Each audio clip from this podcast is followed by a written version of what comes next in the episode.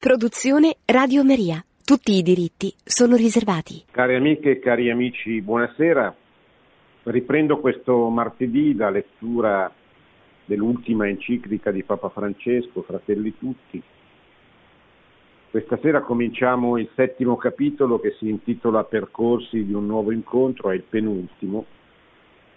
Abbiamo già fatto i primi sei, dove Papa ha affrontato tanti temi, tema dei, dei diritti umani, dei diritti umani universali nel primo capitolo, della globalizzazione, del progresso, della pandemia, della modalità, delle modalità della comunicazione. E poi abbiamo visto successivamente eh, tanti altri aspetti della crisi universale che incombe sul mondo, di cui certamente la pandemia è un'espressione particolarmente importante significativa e dolorosa dell'ultimo anno, ma non è certo la causa della crisi che eh, investe il mondo interno. È una crisi, come Papa ha detto in altre occasioni, in particolare parlando del corpo diplomatico, una crisi economica, una crisi sanitaria, pandemica, una crisi politica, una crisi che eh, investe tutti questi ambiti, è una crisi eh, ambientale, ma è soprattutto una crisi antropologica. L'uomo dentro il suo cuore, dentro la sua anima che è in crisi perché non vede la meta, perché non, non, non ha un motivo importante, ideale per offrire, donare la sua vita. E come sempre succede, senza, senza mete non si va da nessuna parte, si rimane fermi, anzi si va indietro e si... Eh, diciamo così, ci si avvita su se stessi. Questo avviene per, per tanti uomini, ma avviene soprattutto per eh, le, la cultura che domina paesi del mondo occidentale. Stiamo sempre parlando con un'attenzione particolare al mondo occidentale, non perché l'enciclica si rivolga esclusivamente al mondo occidentale, ma certamente le modalità, le caratteristiche della crisi negli altri mondi sono diverse e conoscono altre modalità e altre espressioni. Certamente è vero che la crisi della, prodotta dalla pandemia ha diciamo così, omogeneizzato il mondo, nel senso che tutto il mondo, sia l'Asia che l'Africa, se in maniera diversa e soprattutto con, con reazioni diverse da parte degli stati, dei governi, delle istituzioni, ma anche da parte degli uomini, però la pandemia è, eh, ha prodotto una crisi universale ma le altre crisi, politiche, sociali, economiche, in qualche modo anche la stessa crisi antropologica assume caratteristiche molto diverse eh, secondo dei continenti, per conto l'Africa, un conto l'Asia, un conto l'Occidente. Ma vediamo questo capitolo percorsi di un nuovo incontro. In molte parti del mondo, scrive il Papa, occorrono percorsi di pace che conducano a rimarginare le ferite, c'è bisogno di artigiani di pace disposti ad avviare processi di guarigione di rinnovato incontro con ingegno e audacia. Il mondo è malato, possiamo dire, non è malato soltanto perché conosce la pandemia, il peso di questo virus che eh, provenendo dalla Cina ha eh, invaso il mondo a partire proprio dall'anno scorso, da un anno questa parte. Il mondo è malato, ma è malato e, la malattia produce conflitti, produce guerre, eh, frase diventata famosa del magistero di Papa Francesco, cioè la guerra mondiale a pezzi.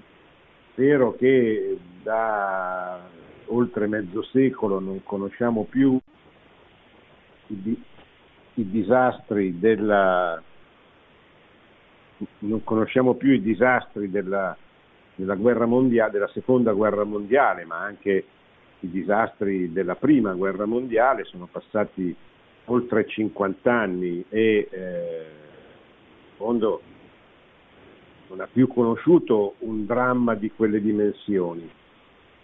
Però la guerra non è scomparsa, cioè la guerra non è assente dal, dal mondo, viene combattuta a pezzi, viene combattuta in tante piccole guerre di cui peraltro si conosce molto meno di quello che c'è. Faccio l'esempio di quello che è successo in queste ore al nostro ambasciatore in Congo, che è stato ucciso insieme a un carabiniere e a un autista.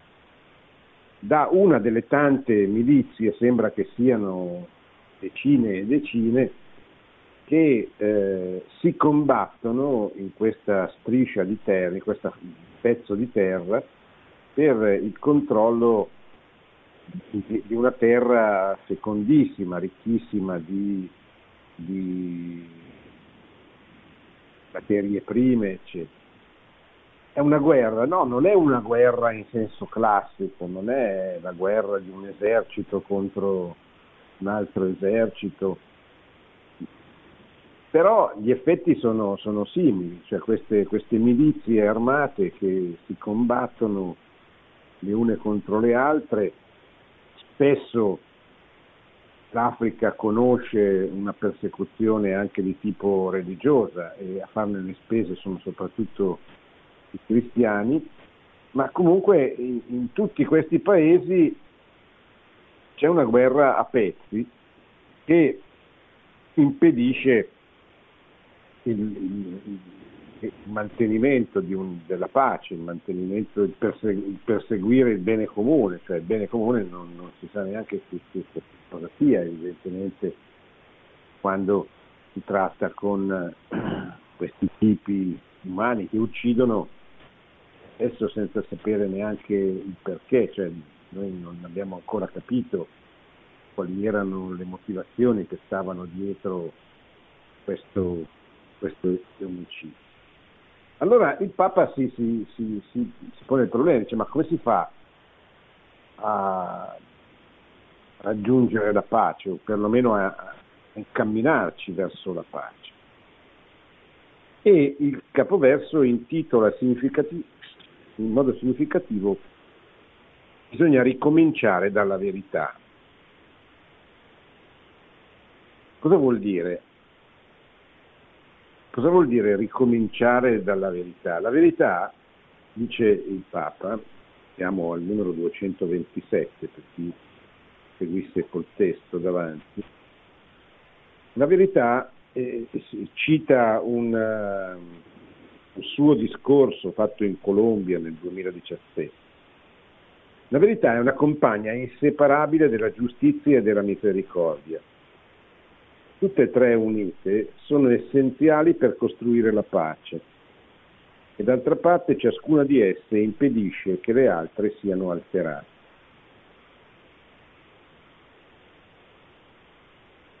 Noi viviamo in un mondo in cui proprio la, la, la stessa idea di verità è stata accantonata, messa da parte.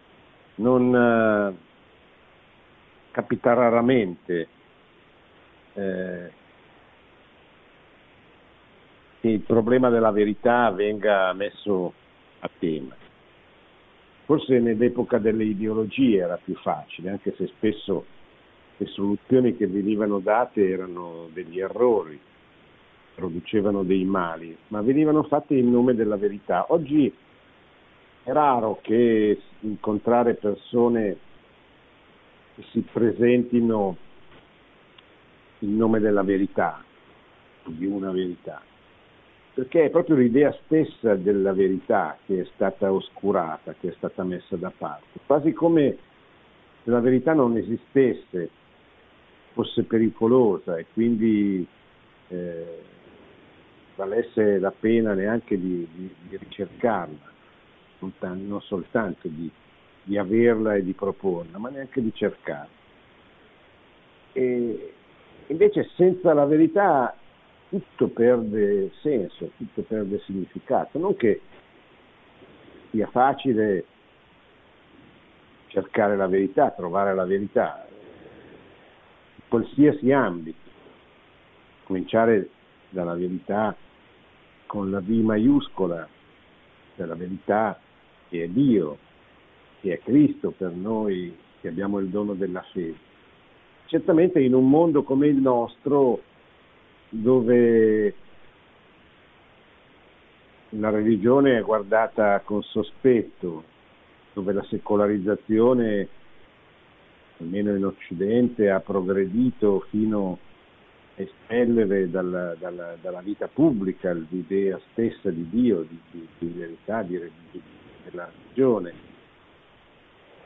Non è facilissimo in questo contesto, in questa cultura, trovare la verità, abbandonarsi alla verità. Pensate un ragazzo, un bambino che oggi nasce in una famiglia agnostica, non atea o comunque abbastanza indifferente al tema della religione, va, frequenta una scuola dove certamente questi, questi temi sono messi da parte, non sono, non sono sollecitati, non sono favoriti.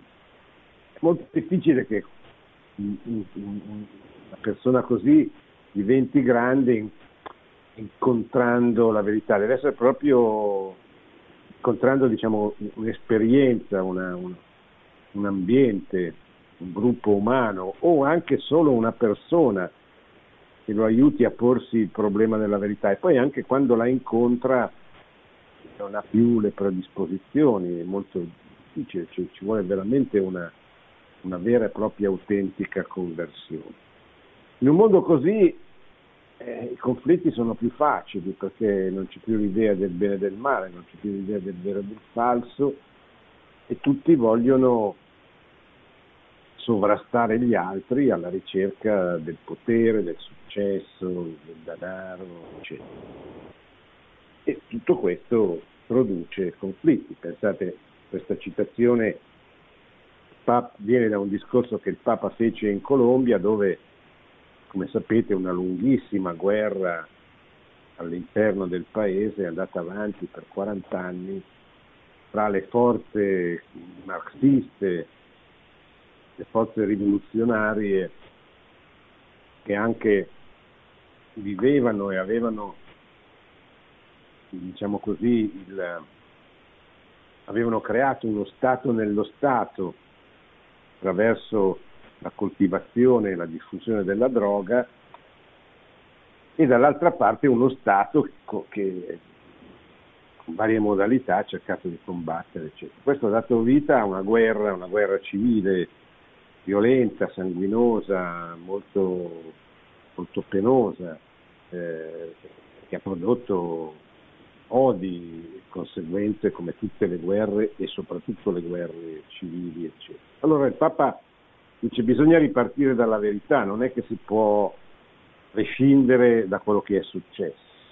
Però aggiunge, sempre questo discorso in, in Polonia, la verità non deve di fatto condurre alla vendetta, ma piuttosto alla riconciliazione e al perdono.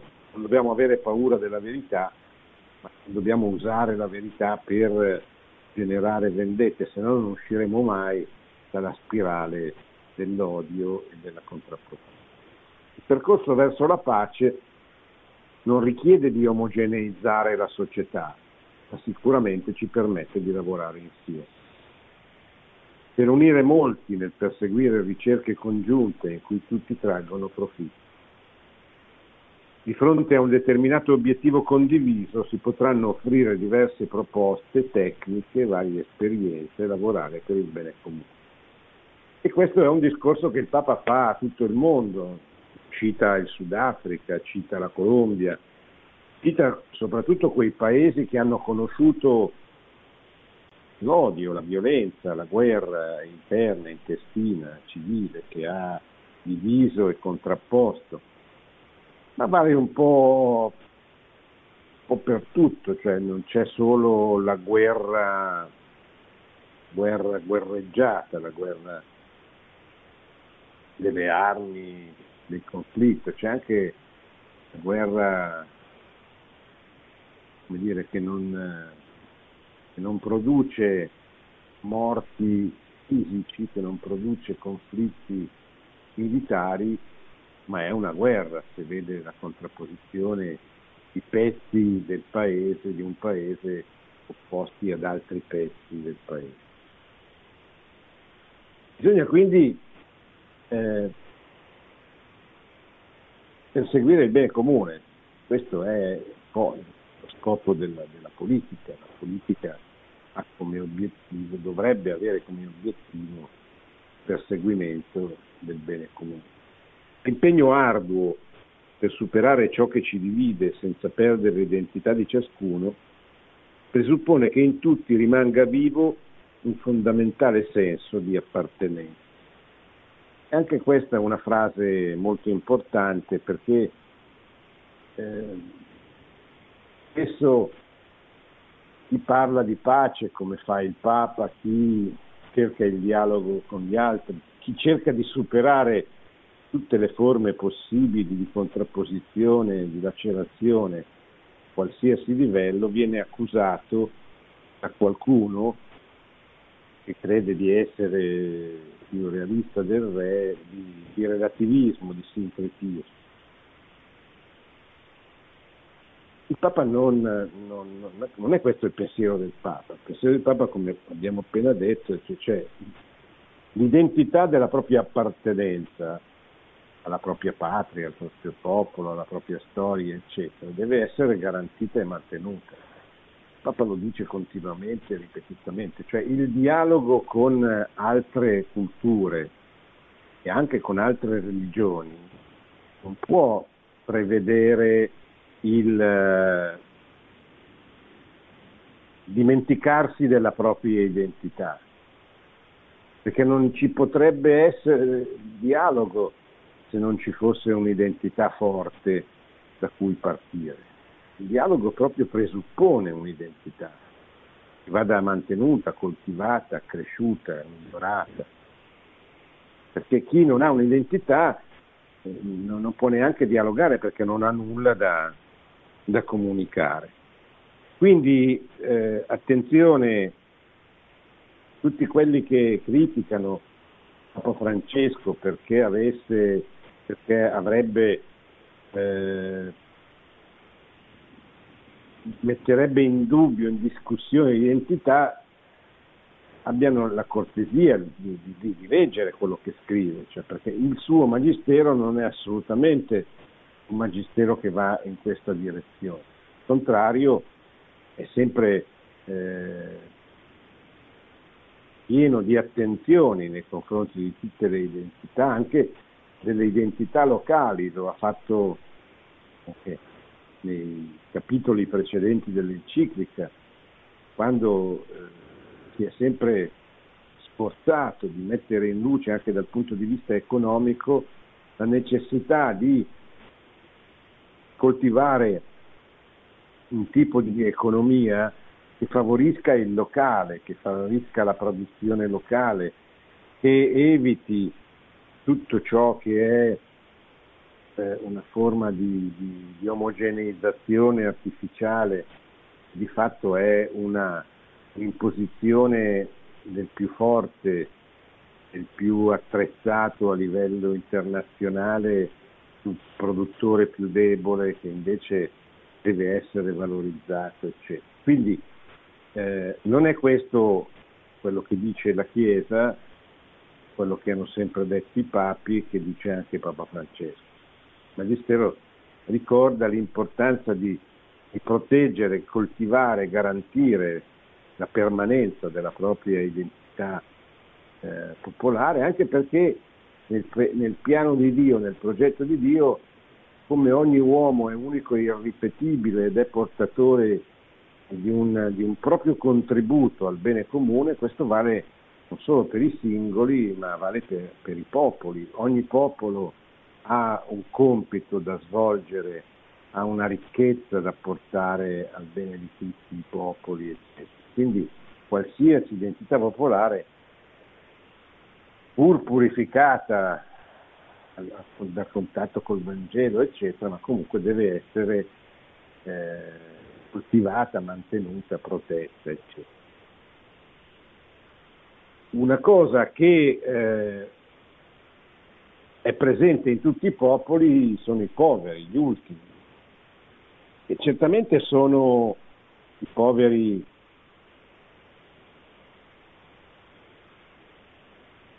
poveri da un punto di vista materiale. Papa viene da un continente dove i poveri sono una realtà visibile, soprattutto nelle grandi città, eccetera. Quello che magari noi in Italia, in Occidente non vediamo, vediamo molto meno, perché i poveri anche nelle grandi città italiane non hanno quella visibilità che possono avere invece in altre megalopoli del mondo.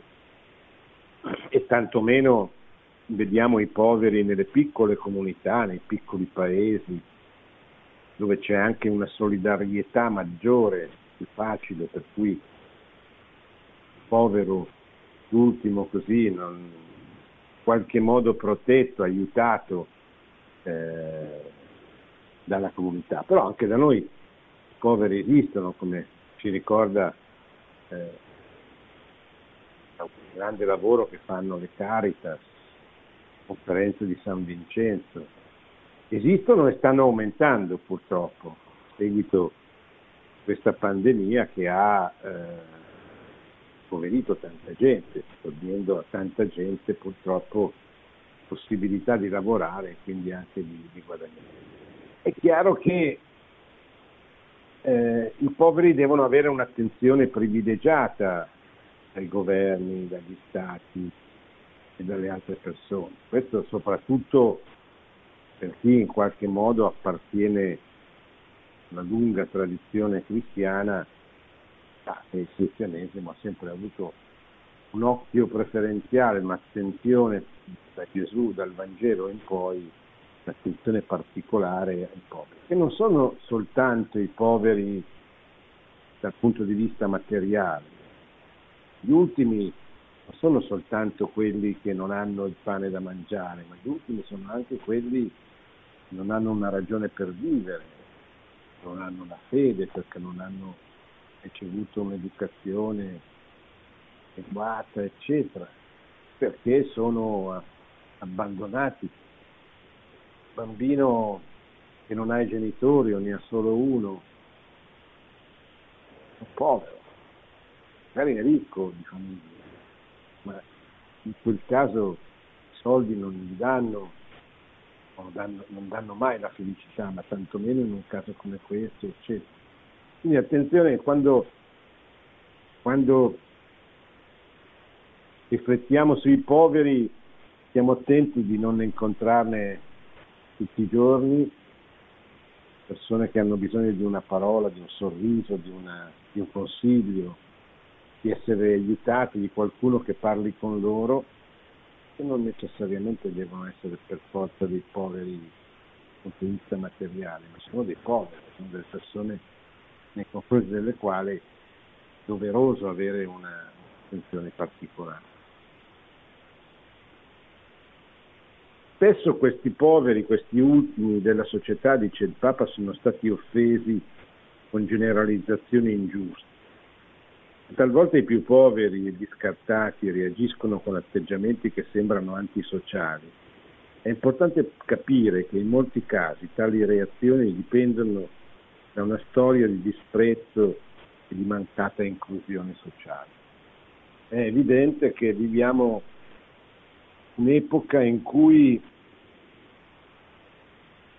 proprio anche in seguito al venir meno del cristianesimo non c'è un'attenzione particolare, se non forse nelle piccole comunità che hanno anche ancora un'esperienza pratica religiosa marcata e significativa, ma non c'è oggi, soprattutto nelle grandi città, una grande attenzione particolare per chi soffre, per i poveri, eccetera. Questo è, è un, una conseguenza della secolarizzazione, ma è una conseguenza anche di un atteggiamento un po' cinico che si sta eh, creando e che, contro il quale è giusto ribellarsi e combattere. Il Papa poi dedica delle parole importanti al tema del perdono e della riconciliazione. Dice sono temi di grande rilievo nel cristianesimo e con varie modalità in altre religioni.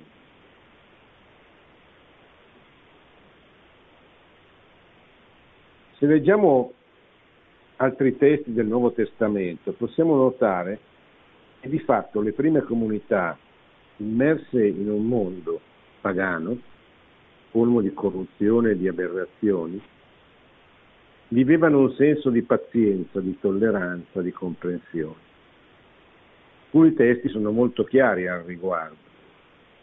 Invita a riprendere gli avversari con dolcezza, lo fa San Paolo nella seconda lettera Motio, si raccomanda di non parlare male di nessuno nella lettera a Tito, di evitare le liti, di essere mansueti, mostrando ogni mitezza verso tutti gli uomini.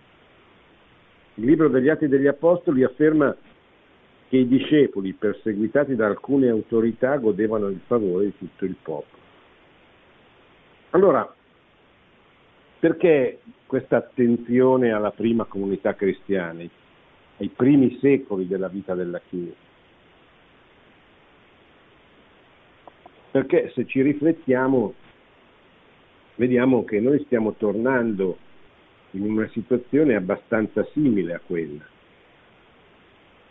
La Chiesa ha conosciuto una prima evangelizzazione che è eh, nata con il sangue dei martiri nei primi tre secoli, che ripeto non sono stati sempre secoli ininterrotti di martirio, sono stati secoli di, di molti martiri ma anche secoli in cui la fede è penetrata nel, nel, nei gangli delle strutture dell'impero romano.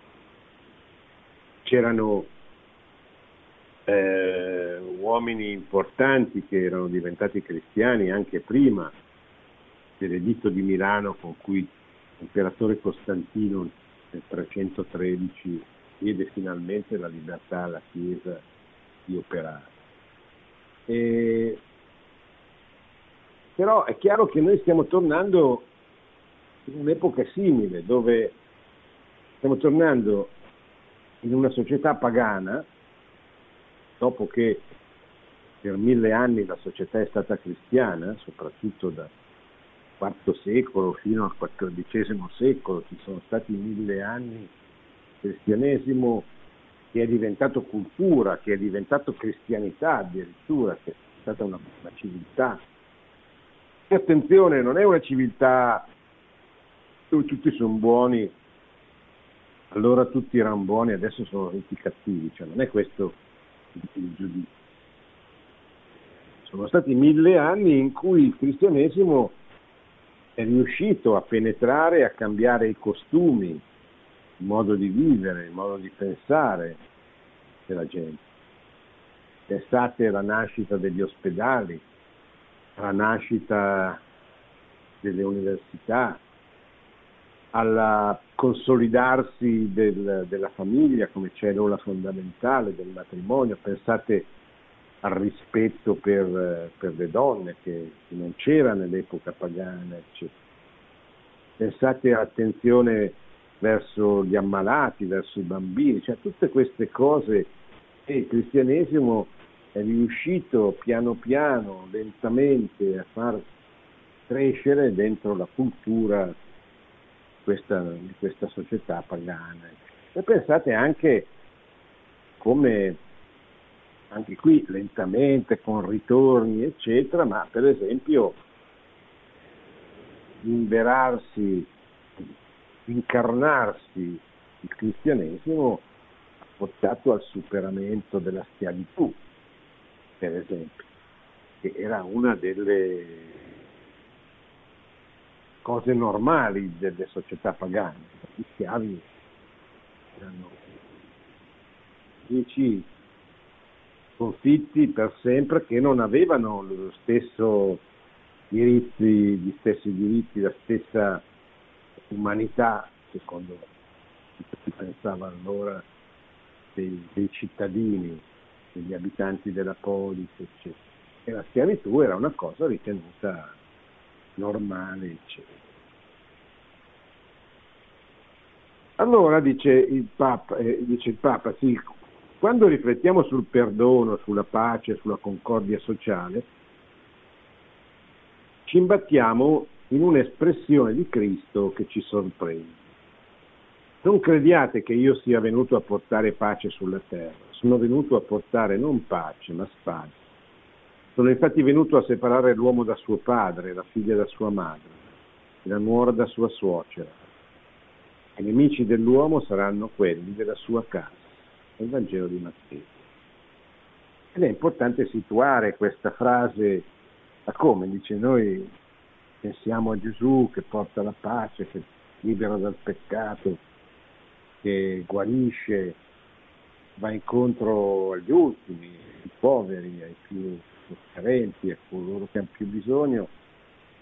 E a un certo punto dice no, ma io non sono venuto a portare la pace, sono venuto a portare allora uno non capisce. Allora cosa dice il Papa? È importante situarla, questa frase, nel contesto del capitolo in cui è inserita. Qui è chiaro che il tema di cui si tratta è quello della fedeltà alla propria scelta, senza vergogna, benché ciò procuri contrarietà e anche se le persone care si oppongono a tale scelta. Pertanto tali parole non invitano a cercare conflitti, ma semplicemente a sopportare il conflitto inevitabile, perché il rispetto umano non porti a venire meno alla fedeltà in ossequio a una presunta pace familiare o sociale. San Giovanni Paolo II ha affermato che la Chiesa, qui cito la sua enciclica, cioè il Papa cita l'enciclica del suo predecessore, del centesimo santo, la Chiesa non intende condannare ogni e qualsiasi forma di conflittualità sociale. La Chiesa sa bene che nella storia i conflitti di interessi tra diversi gruppi sociali insorgono inevitabilmente e che di fronte ad essi il cristiano deve spesso prendere posizione con decisione e coerenza. Non si tratta di proporre un perdono rinunciando ai propri diritti davanti a un potente corrotto, a un criminale o a qualcuno che degrada la nostra dignità. Siamo chiamati ad amare tutti, senza eccezioni, però amare un oppressore non significa consentire che continui ad essere tale, e neppure fargli pensare che ciò che fa è accettato. Ecco, qui c'è un, un richiamo alla verità, cioè, la verità non va mai dimenticata, non va mai dimenticato che esistono i conflitti, esistono quelli che vogliono non il bene comune, ma il male comune. Servono ideologie o idee, portano all'uomo la, la, la disperazione, lontano, lontanissimo dalla, dalla verità, eccetera. Queste cose vanno dette e denunciate, cioè un cristiano non può tacere. Ora, se ci pensate, noi viviamo un'epoca strana dove il male spesso viene considerato un delitto, un diritto. Pensate all'eutanasia, pensate all'aborto, pensate alle unioni civili, cioè tutte le cose che portano a, a negare la sacralità della vita, una centralità della famiglia, la dignità, vengono eh, considerate invece dei diritti. Per esempio nessuno si preoccupa del diritto del, del concepito, tutti pensano e parlano esclusivamente del diritto della madre. E nessuno si rende conto che la vita di un anziano è una vita, essere, la cui morte non può essere accelerata. Nessuno pensa, per esempio, al diritto di un bambino di avere un papà e una mamma e non di nascere attraverso una fecondazione assistita. Allora, questo cosa vuol dire? Vuol dire che queste verità naturali, elementari, che hanno bisogno neanche della fede di per sé per essere comprese, perché la fede aiuta a comprenderne il valore e l'importanza.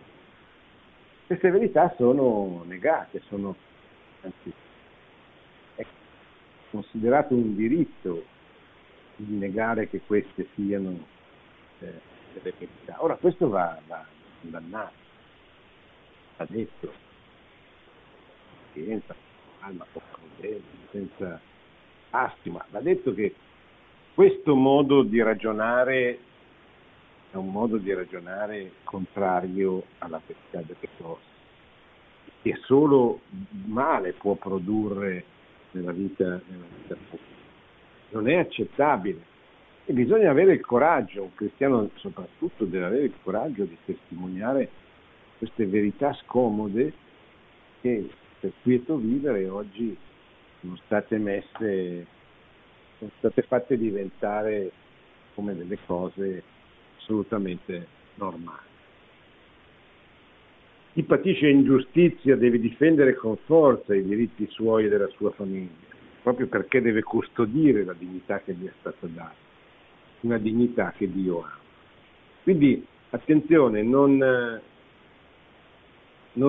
non, non dobbiamo dimenticare la verità, dobbiamo dirla, comunicarla, trasmetterla con dolcezza, con armonia, con tutto l'equilibrio di cui siamo capaci, ma dobbiamo ricordarci che la pace, il bene comune presuppongono comunque la verità, la verità del mondo.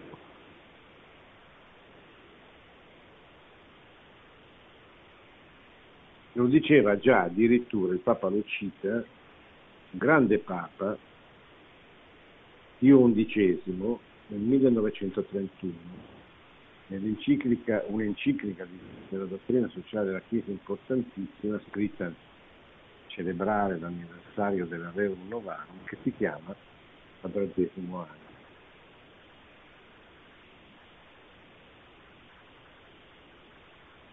Più volte ho proposto, continua Papa Francesco, un principio che è indispensabile per costruire l'amicizia sociale L'unità è superiore al conflitto.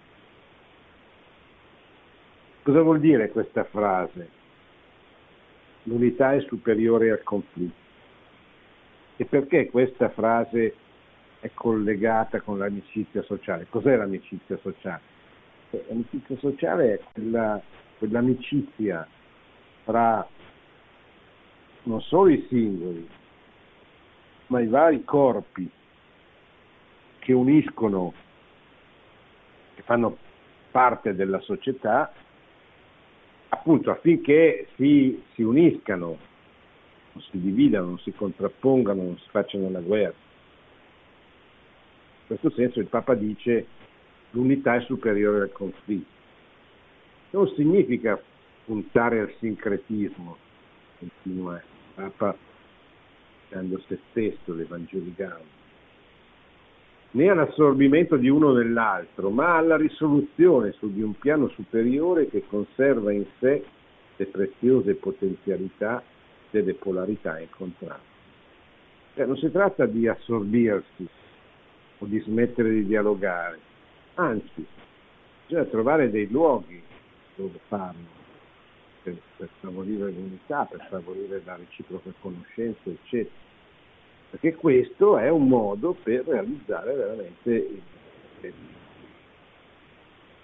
poi tocca il tema della memoria. Nell'ambito strettamente personale, con una decisione libera e generosa, qualcuno può rinunciare ad esigere un castigo, benché la società e la sua giustizia legittimamente tendano ad essere. Tuttavia non è possibile decretare una riconciliazione generale pretendendo di chiudere le ferite per decreto o di coprire le ingiustizie con un manto di oblio cioè ingiustizie, falsità. Bisogna, bisogna farle uscire con pazienza, con calma, senza offendere nessuno, con tenacia. Pensate quanti decenni ci sono voluti perché in Italia si potesse arrivare a parlare liberamente delle foibe di quei luoghi profondi anche oltre 100 metri nel scarso, nel, le catene carsiche della zona a confine orientale d'Italia dove migliaia e migliaia di persone non solo italiani, anche sloveni, eccetera, sono stati uccisi, infoibati appunto dai partigiani di Tito cavallo della fine della seconda guerra mondiale, negli anni immediatamente successivi, perché considerati degli ostacoli alla far sì che tutta quella parte, l'Istria, la Dalmazia, eccetera, diventasse una parte eh, sottratta all'Italia e entrata nella, nella Jugoslavia di Tito, che di fatto era un paese governato da, questo uomo, questo maresciallo e dal suo partito, partito unico, e si ispirava al socialismo, anche se poi litigò con Lenin, ma non mai era proprio una sua matrice biologica sono voluti decenni di, di sacrifici, di testimonianze, perché finalmente si è, si, si è arrivati a produrre il 10 di febbraio, giorno del ricordo, che è appunto un giorno in cui lo Stato italiano invita formalmente le istituzioni a celebrare il ricordo questa grave ingiustizia che colpì parte dell'Italia, non solo dell'Italia, alla fine della seconda guerra. Ci vuole pazienza, ci vuole tempo, ci vuole amore per la propria identità, per quello che si vuole arrivare a mettere in luce, mettere sotto l'attenzione di tutti, eccetera. Non è Invito al dialogo non significa diventare sincretisti, al contrario, significa individuare la modalità umana, prevista proprio qui umanamente, il dialogo, la comunicazione, la modalità umana attraverso la quale si percepisce, si arriva a conoscenza della vita.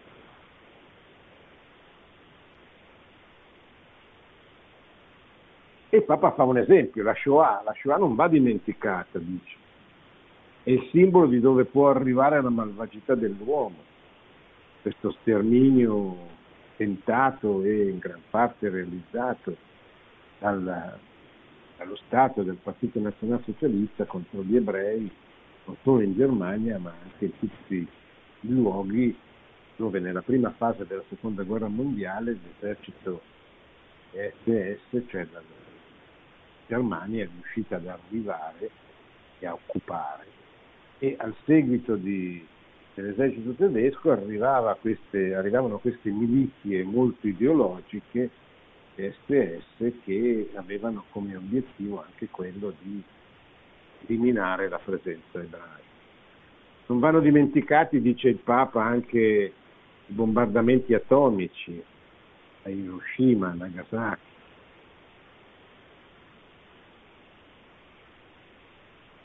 uno potrebbe dire, potrei aggiungere, non vanno dimenticati i gulag dove sono stati uccisi centinaia di migliaia, si parla di più di un milione di anticomunisti o presunti tali, che il regime di Lenin, di Stalin, di Khrushchev, di Andropov, di Brzezinski, poi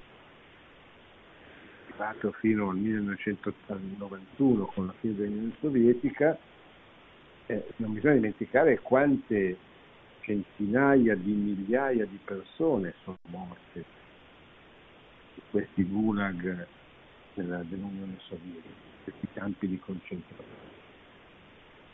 Bisogna perdonare, dice il Papa, sì, bisogna perdonare, ma il perdono non implica il dimenticare.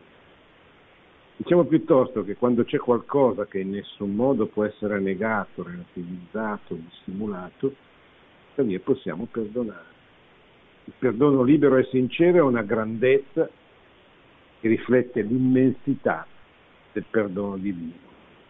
Quindi perdonare sì, ma eh, e, e, poi dice quando c'è un conflitto civile parla, ne parla ai vescovi della Croazia, perché la Croazia è stata per diventare una nazione indipendente ha dovuto combattere una lunga guerra, lunga, guerra sì, tre anni con, con i serbi, con l'esercito serbo. Questa parte del mondo,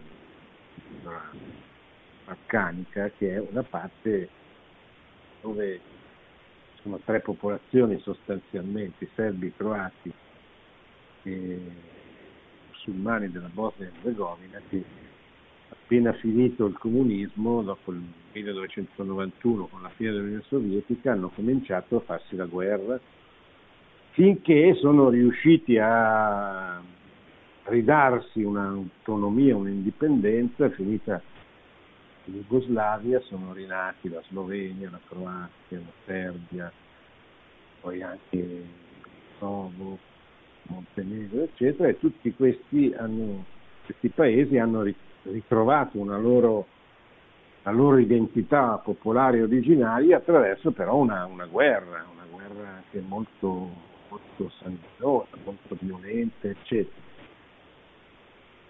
E Papa dice non perdonare significa che da tutte le parti soggetti che si sono fatti la guerra ci deve essere la disponibilità a mettere da parte i torti subiti. E c'è una guerra, i torti che quasi sempre non sono mai da una parte sola, può essere uno che ha più ragioni dell'altro, ma poi la guerra prevede che tutti perdonino reciprocamente, se si vuole veramente ricominciare, ricostruire e ottenere il bene comune. Poi il Papa parla di due cose che pronto solo poco perché non abbiamo più il tempo, magari ci ritorneremo. Il fatto che la guerra giusta oggi, che era una dottrina che la Chiesa aveva sempre esplicitato, oggi secondo Papa Francesco non ci sono più le condizioni perché possa parlare di una guerra giusta, al massimo si può parlare di una legittima difesa.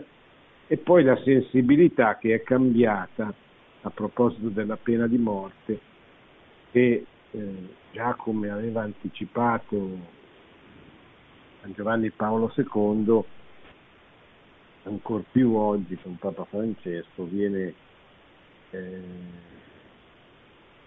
viene messa da parte, cioè dice non, non ci sono più condizioni per cui possa essere giudicata legittima da parte di uno Stato la, la pena di morte. Bene, mi fermo perché vedo che siamo andati già abbastanza avanti, abbiamo ancora qualche decina di minuti per rispondere alle vostre domande.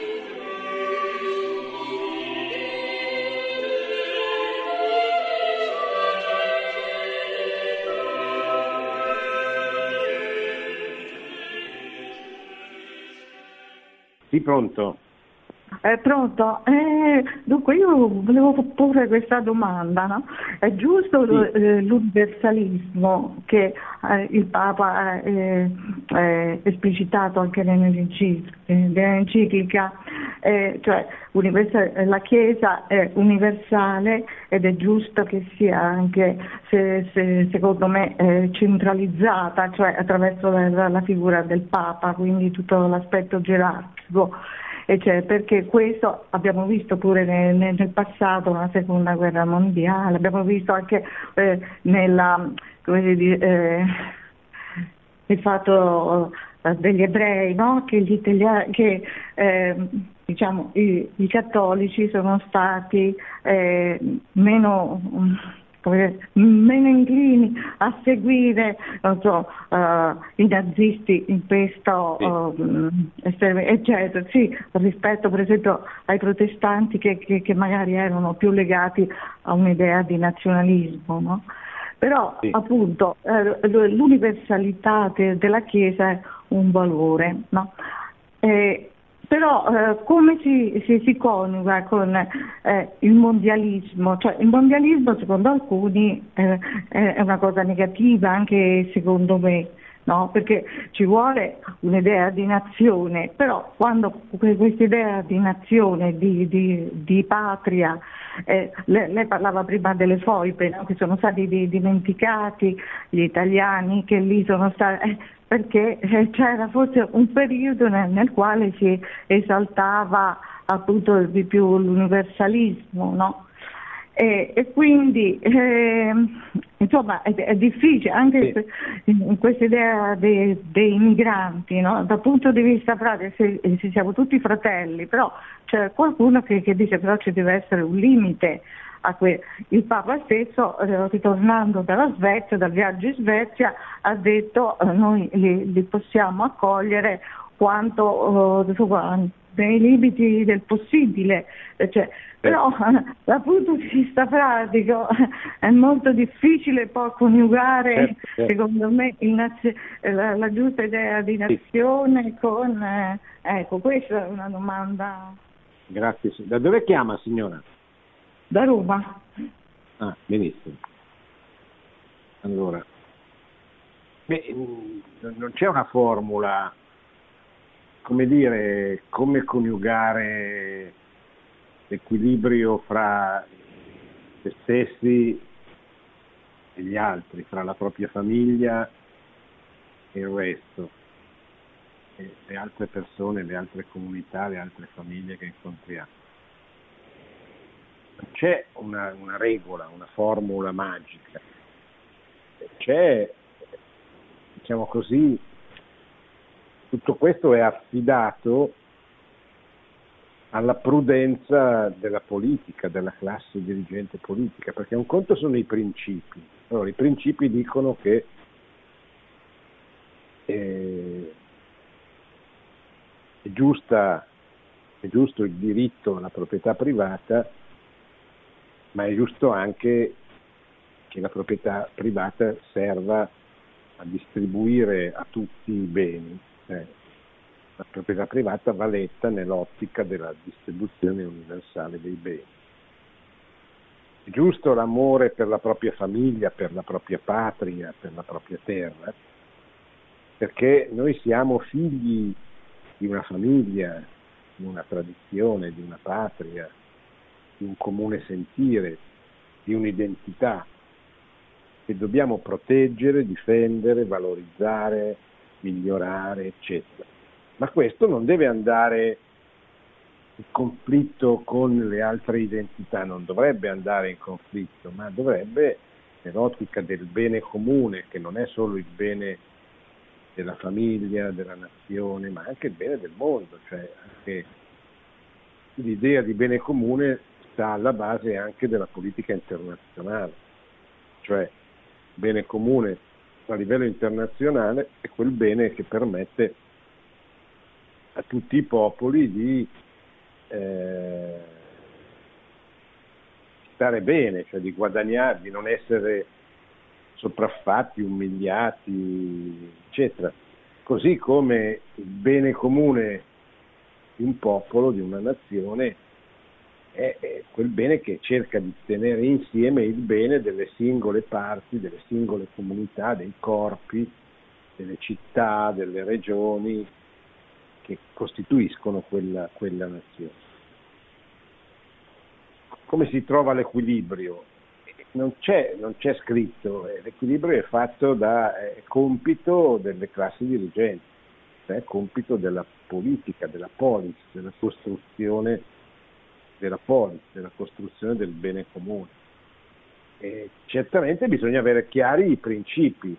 Quando uno concepisce la politica internazionale come eh, perseguire il proprio esclusivo interesse nazionale, nasce il nazionalismo che non va bene.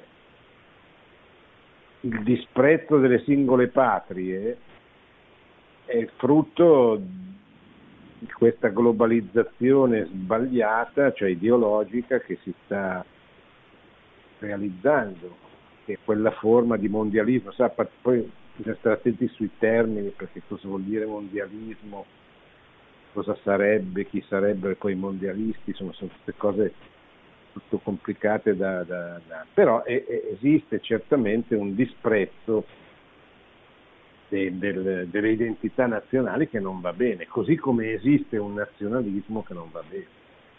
Bene, niente, siamo arrivati alla fine, mi spiace che ho lasciato poco tempo alle domande, ma eh, cercheremo la prossima volta di rifarci. Ho cercato di spiegare questo capitolo settimo dell'enciclica Fratelli Tutti, eh, alcune delle tematiche che il Papa affronta, mette in luce, eccetera, appunto il tema del perdono, il tema della riconciliazione sia a livello nazionale, sia a livello sociale, sia a livello personale.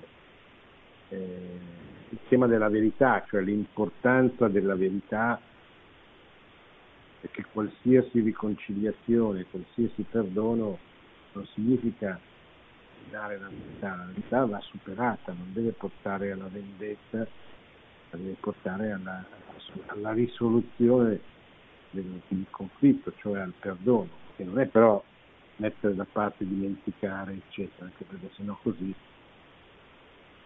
non si potrebbero eh, ricavare dalle, dagli esempi storici quegli errori che possono essere evitati successivamente. Ricordo su questo tema un bellissimo, importantissimo documento di San Giovanni Paolo II Esortazione Apostolica Reconciliatio e Penitenzia, scritta nel, pubblicata nel 1984, proprio sull'importante tema della riconciliazione, la riconciliazione dell'uomo con se stesso, con gli altri uomini, con l'ambiente e con Dio, mettendo in luce come tutte queste forme di peccato personale e sociale abbiano come obiettivo proprio o un peccato contro se stessi o un peccato contro altri uomini o un peccato contro la creazione o un peccato contro Dio. Quindi la riconciliazione, non solo il sacramento della riconciliazione, ma anche la riconciliazione anche da un punto di vista culturale deve porre, deve aiutare gli uomini a riconciliarsi con se stessi, con gli altri uomini, con l'ambiente, con la creazione, con. Perché si, si, si ricrei un ordine che, eh, che purtroppo, in seguito al peccato originale e ad alcune forze politiche, ideologiche molto padrone del nostro mondo, hanno, provocano, cioè provocano questo disordine. Poi noi dobbiamo cercare sempre di di rimettere a posto. Ecco, grande, era la grande, è la grande proposta di riconciliazione del, del Magistero della Chiesa. Buonanotte e buona settimana a tutti. Produzione Radio Maria. Tutti i diritti sono riservati.